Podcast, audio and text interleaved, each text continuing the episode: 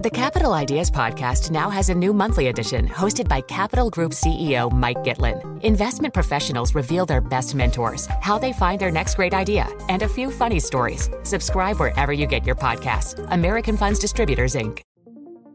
What could you do if your data was working for you and not against you?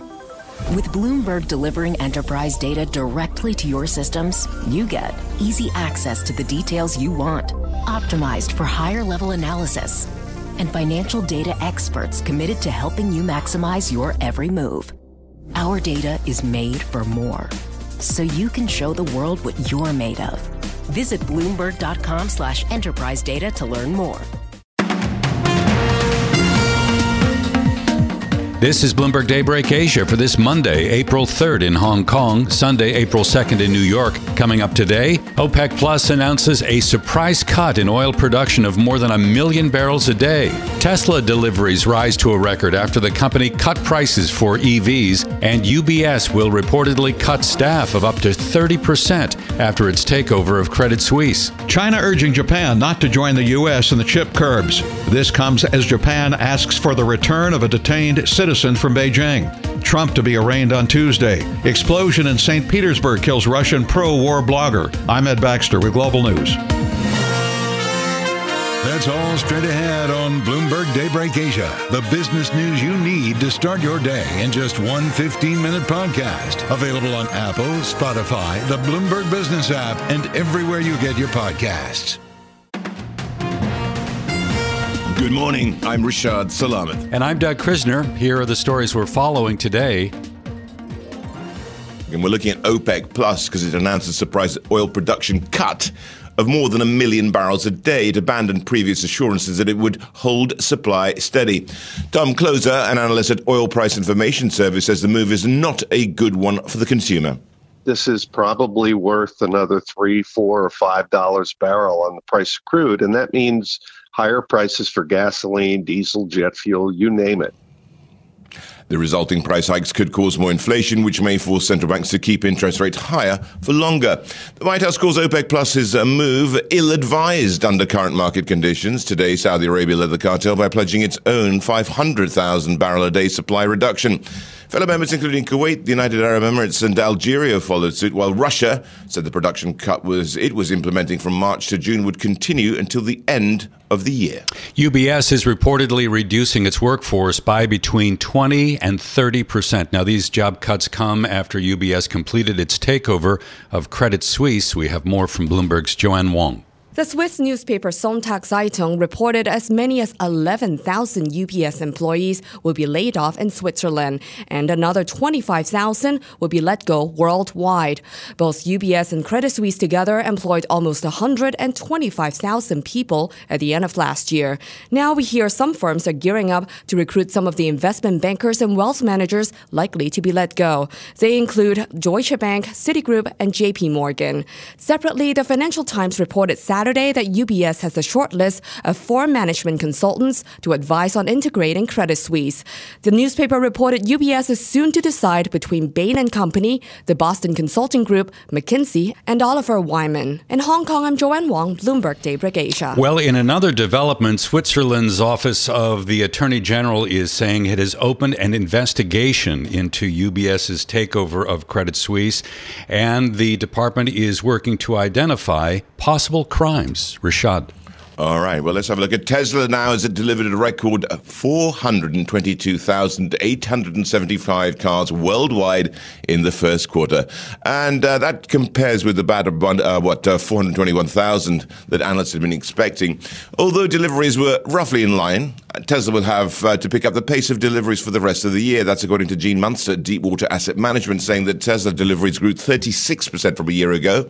But Munster pointed out that uh, CEO Elon Musk has called for 50 50% delivery growth during the company's last earnings call.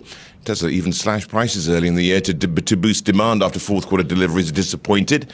Elon Musk and Tesla aiming to make between 1.8 to 2 million vehicles this year. Well, the inflation data released in the U.S. last Friday was below estimates. The core rate of the Personal Consumption Expenditures Price Index, or PCE, rose a mere three tenths of 1% last month. Now, as you know, this is the Fed's preferred measure of inflation. This seems to suggest an end of an aggressive rate hike cycle may be near an end. However, the head of the Boston Fed, uh, Susan Collins, says it's simply too early to assess whether Fed policy, where it will go next. My assessment um, at the last meeting, uh, just last week, with the summary of economic projections did suggest an additional uh, rate hike and then pausing and holding over the year. But I need to assess all of the data that's going to come in between now and when our next meeting is in early May. The new data that I've seen just in the past week uh, has not materially changed how I'm thinking about things. Boston Fed President Susan Collins there, she went on to say the American economy will likely see some credit tightening as the result of the recent turmoil we have seen in the banking system. And she said the path to easing inflation would not necessarily trigger an economic downturn. Rashad? Yeah, and meantime, former Treasury Secretary Larry Summers said it's too early to give any kind of all clear sign on recent financial troubles in the U.S. Summers said that uh, there's well under a 50% chance of a repeat of the bank runs that brought down Silicon Valley Bank and Signature Bank earlier uh, in, in, in March. But he did say that there could still be some kind of uh, other accident that causes a constriction in credit. When you have a series of earthquake tremors, it's a fairly long time before you should be in a position to be confident that you've seen the last of them. And that's why the Fed's got such a difficult job. Summers said it's plausible the recent banking woes subside without a big impact on credit, leaving in place serious inflation issues. In such a scenario, he thinks the Fed will have to tighten much more than what is already priced into markets. So I think it goes without saying that our top story today is this unexpected cut in uh, production of crude oil from OPEC Plus, and I think it's fair to say it's coming at a very inopportune time, just as some of this disinflationary force seems to be taking hold, and this is undoubtedly going to complicate what the Fed has been trying to achieve. The impact of a cut by 1.1 million barrels will likely lead to higher inflation expectations in the month ahead. So, even if credit conditions tighten in the second half as a result of a lot of the stress that we have been seeing in the banking system, the notion of rate cuts hmm, that may be a little more difficult to conceive. We're going to take a closer look at that dynamic with our guest, Peter Tchir of Academy Securities, coming up. And before we go to global news, from Dow Jones, McDonald's will reportedly close its U.S. offices temporarily this week. The fast food chain is preparing to inform corporate employees about layoffs as part of a broader restructuring. News is next. China is urging Japan to refrain from joining the U.S. in restricting the export and access to chip making equipment. Ed Baxter with more from the Bloomberg Newsroom in San Francisco. Eddie? Yeah, that's right, Doug. Uh, J- Beijing is saying the U.S. is trying to suppress the Chinese semiconductor industry, and the suggestion comes with a veiled threat because it comes at the same time Japan is asking for the swift return of a Japanese citizen being detained in China. Beijing says a chip blockade will only strengthen its resolve and achieve self reliance. Uh, China says the U.S. in the past has suppressed Japan and now is suppressing China. Meanwhile, the U.S. has called on the G7 nations to take joint countermeasures if China engages in economic coercion. Donald Trump, the first former or sitting president to be criminally indicted, is set to be processed, photoed, fingerprinted, and arraigned on Tuesday, U.S. His attorney Joe Tacopina says that uh, Trump will plead not guilty. He's gearing up for a, a battle. Um, you know, this is something that obviously we believe is a political persecution, and I think people on both sides of the aisle believe that, that it's a complete abuse of power. Tacopina on ABC, as heard here on Bloomberg, says they're thinking about a motion to move the trial to Staten Island, but needs to actually see the charges first. We're ready for this fight, and, and I look forward to moving this thing along as quickly as possible to exonerate him. He says if this case wasn't Donald Trump, it would never have gone this far. Now, if there is a trial, the key witness will be Trump fixer Michael Cohen on CBS, as heard here on Bloomberg. Cohen says Well, his testimony will not be about him. This is solely about accountability. I should not be held accountable for Donald Trump's dirty deeds. Let him be held accountable. Let those in his orbit that are truly accountable, like Bill Barr, right, who he used to weaponize the Justice Department against his critics. He says he's ready to be a powerful witness. Meanwhile, Donald Trump last week on Fox News said that the final analysis Vladimir Putin will win in Ukraine. But ultimately, he's going to take over all of Ukraine. So, should a former president be making those kinds of statements? Well, on CNN today, the chair of the Foreign Intelligence Committee, Mike Turner, said that is not a foregone conclusion at all, and people should stop making those kinds of statements. He says Putin didn't expect expect the kind of help in Ukraine that Ukraine is getting from NATO. Putin has said this is not about Ukraine, this is about Eastern Europe, this is about NATO, this is about our allies. And President Xi of China and, and Putin together said uh, this is a result of, of their trying to turn back 100 years. This is authoritarianism versus democracy. We all need to be on the side of democracy. Uh, Turner is in southern Poland today. An explosion at a cafe in St. Petersburg, Russia, has killed Vladlen Tatarsky, the military blogger who has supported the war in Ukraine. The explosion also injured 25 people. The device was the size of a bar of soap, was hidden in a statuette presented to him. That's a TASS report. Global News, powered by more than 2,700 journalists and analysts in over 120 countries. In San Francisco, I'm Ed Baxter, and this is Bloomberg. The Capital Ideas Podcast now has a new monthly edition hosted by Capital Group CEO Mike Gitlin. Investment professionals reveal their best mentors, how they find their next great idea, and a few funny stories. Subscribe wherever you get your podcasts. American Funds Distributors, Inc. Hi, I'm Ron Kraszewski, Chairman and CEO of Stifel. Financial advisors, if you're not growing your practice, you're losing market share. Stifel is a growing entrepreneurial, advisor centric firm built for successful advisors like you. Imagine having the resources of the largest wirehouses and the support of the boutique shops, but none of the bureaucracy to get in the way of you serving your clients. At Stifel, it's your business, your book, your clients. I always tell the advisors we're recruiting, I want you to come to Stifel and double or triple your business. Most of them laugh and shake their heads, but I'm serious. Don't take it from me. Take it from Stifel's number one finish in JD Power's 2023 U.S. Financial Advisor Satisfaction Study. So there's a reason why 148 financial advisors joined Stifel last year. Come join us and find out why Stifel is the firm where success meets success. Visit www.choosestifel.com. Stifel Nicolaus and Company Incorporated, member SIPC and NYSE. Let's get to our guest. Uh, Peter Tchir is with us. He is head of macro strategy at Academy Securities on the line from here in uh, New York City. Peter, it's always a pleasure. Thanks so much. Just when the market seemed to be taking a little bit of comfort in this uh, reading on the PCE that was below forecast, we have an oil shock now with OPEC Plus cutting production unexpectedly by more than a million barrels a day. What does this do to the idea that inflation is going to come down anytime soon? I think it throws a little bit of a wrench into that plan. Though just this past week, I highlighted how much freight uh, shipments were down in the U.S. The imports into ports were way down. So it's actually not surprising if OPEC is responding because they're probably seeing demand for oil shrink as the economy is slowing. So to me, that's a bit of confirmation the economy is slowing. That's why OPEC is responding that way. And the flip side of this, it's probably a good reminder of the geopolitical influences that are around right now, where countries in the Middle East are less dependent on the U.S. than they once were, and may be, you know, I don't want to say lashing out, but expressing their frustration at policies towards the Middle East at us. The, the thing is, how much of an impact will this have on inflation? Uh, uh and that's going to be key here as uh, we look at the Federal Reserve. I think it's not going to have as much as people think. Obviously, the price of oil is going to go higher. I think it's trading five or six dollars a barrel more, and that's going to put some pressure on the system. But as a whole, I think it's in response to the slowing that they're seeing, that's showing up in the data, that freight's turning down, that things like the Baltic Dry have been turning down.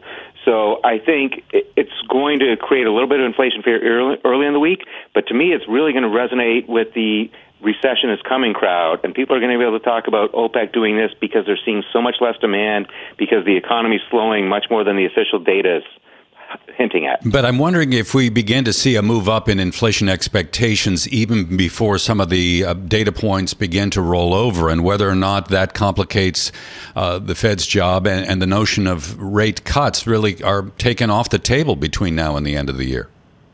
I think the Fed was already trying to get the rate cuts off the table, and they already have an incredibly tough job trying to figure out what they've already done. Have they pushed too far? What triggered the crisis with Silicon Valley Bank?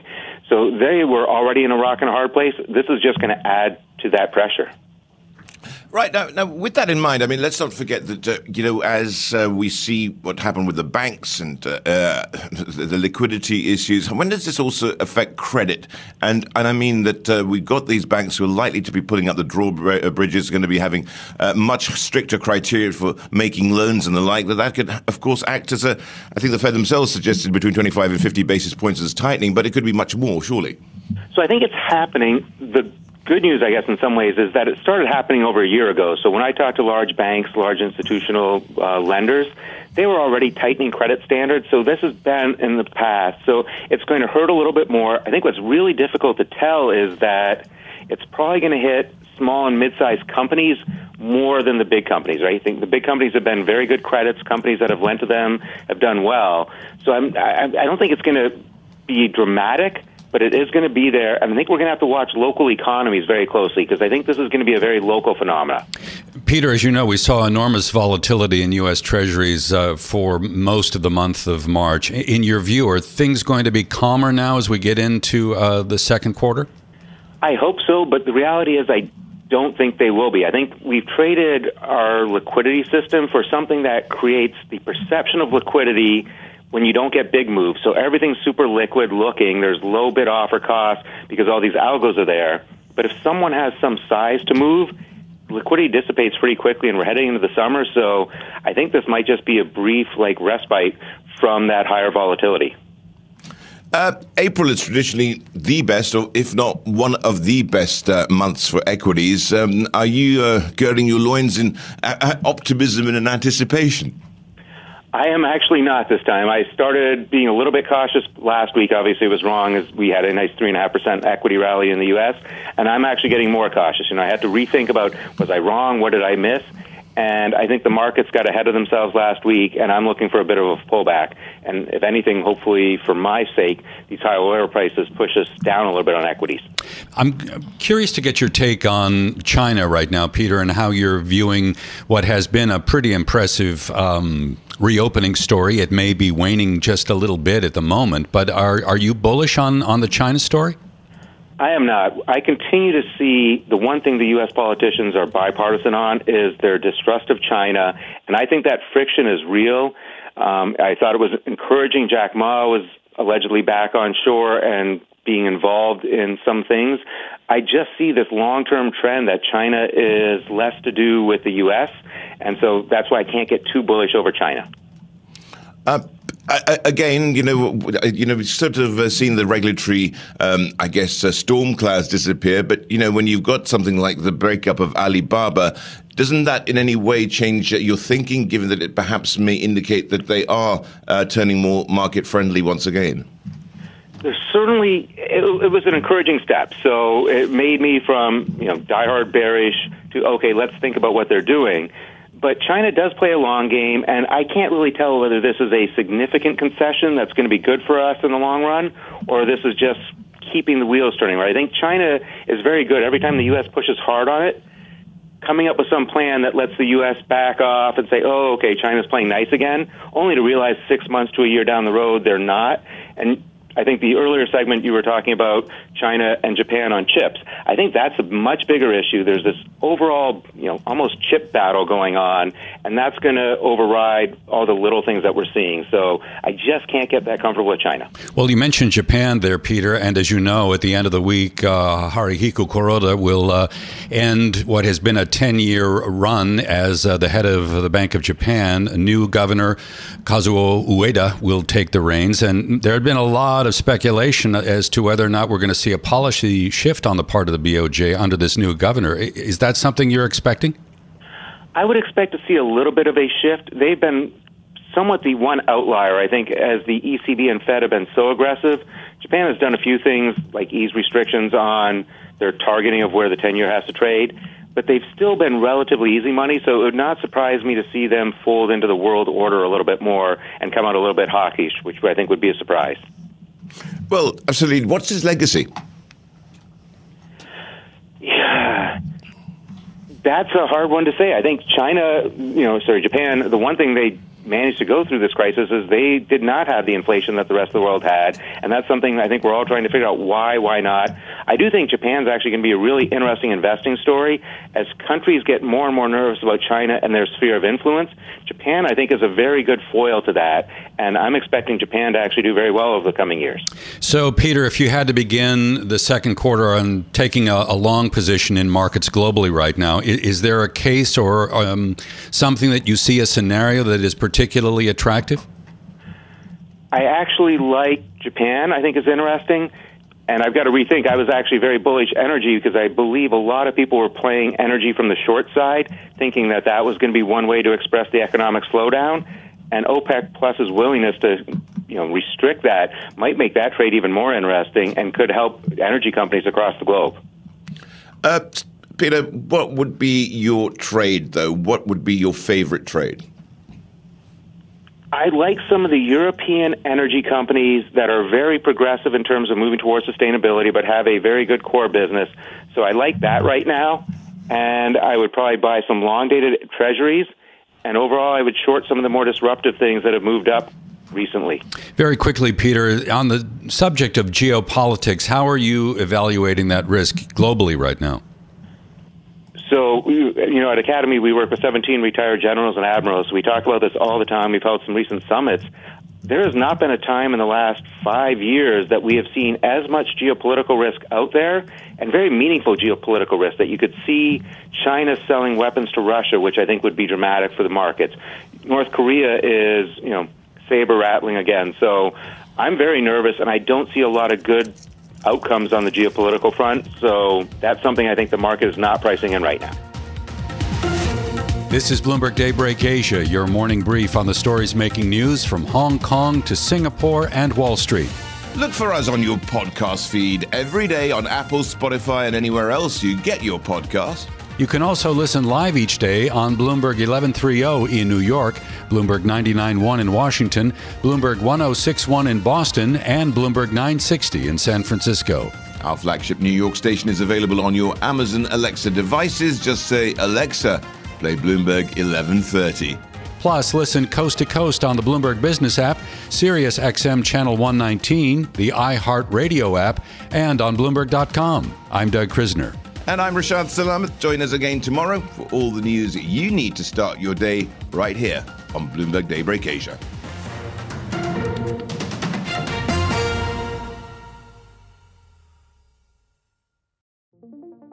What could you do if your data was working for you and not against you?